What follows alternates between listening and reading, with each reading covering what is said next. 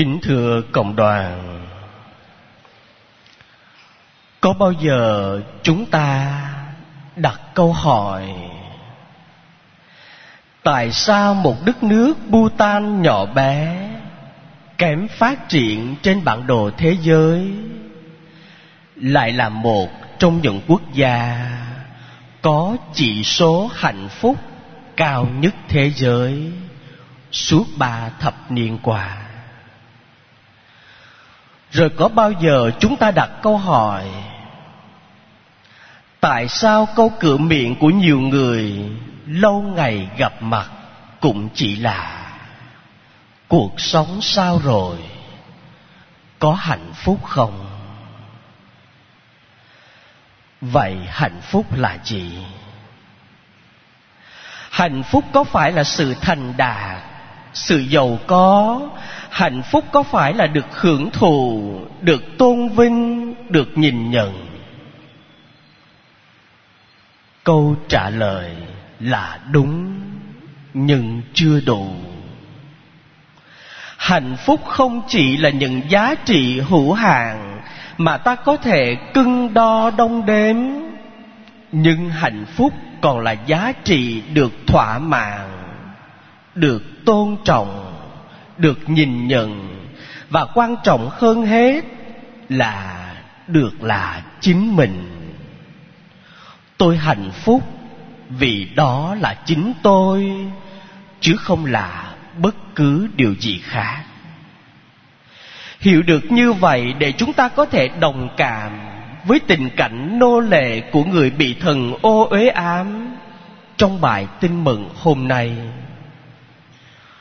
có thể nói, anh mất tất cả. Mất tự do, mất nhân phẩm, mất căn tính, mất chính mình. Anh ta sống dưới cái bóng của người khác.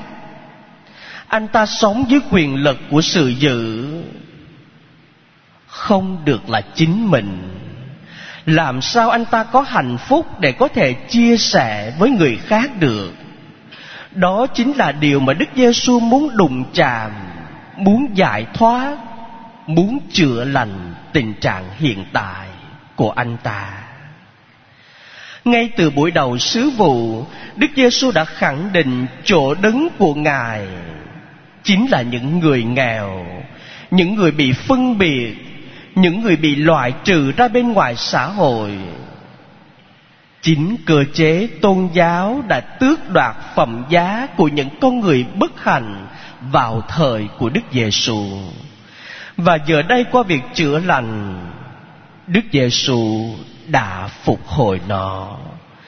Trả lại phẩm giá cho người khác đồng nghĩa với việc đức giêsu trả lại sự tự do và hạnh phúc đích thực của con cái thiên chúa. Tất cả chúng ta đều bình đẳng trong ơn gọi, trong nhân phẩm và trong địa vị làm con cái của thiên chúa. Chính ý nghĩa cao trọng đó làm cho tất cả hành động chữa lành của đức giêsu đều mang một giá trị và ý nghĩa cứu độ kính thưa cộng đoàn, lẽ thường tình, nhiều người trong chúng ta vẫn coi thượng đế, vẫn coi thiên chúa và thần linh như một thứ công cụ, một thứ phương tiện để đáp ứng những nhu cầu của chính mình.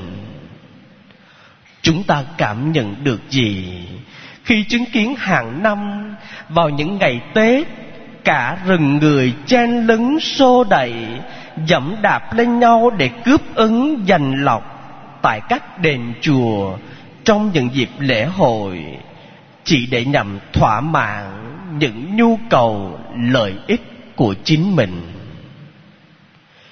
Bài tin mừng hôm nay cho chúng ta thấy, thiên chúa không phải là công cụ, thiên chúa không phải là phương tiện nhưng thiên chúa là một đấng luôn biết cảm thương Sứ vụ trọng tâm của Ngài khi đến trần gian là trả lại cho con người sự tự do và hạnh phúc đích thực của con cái Thiên Chúa.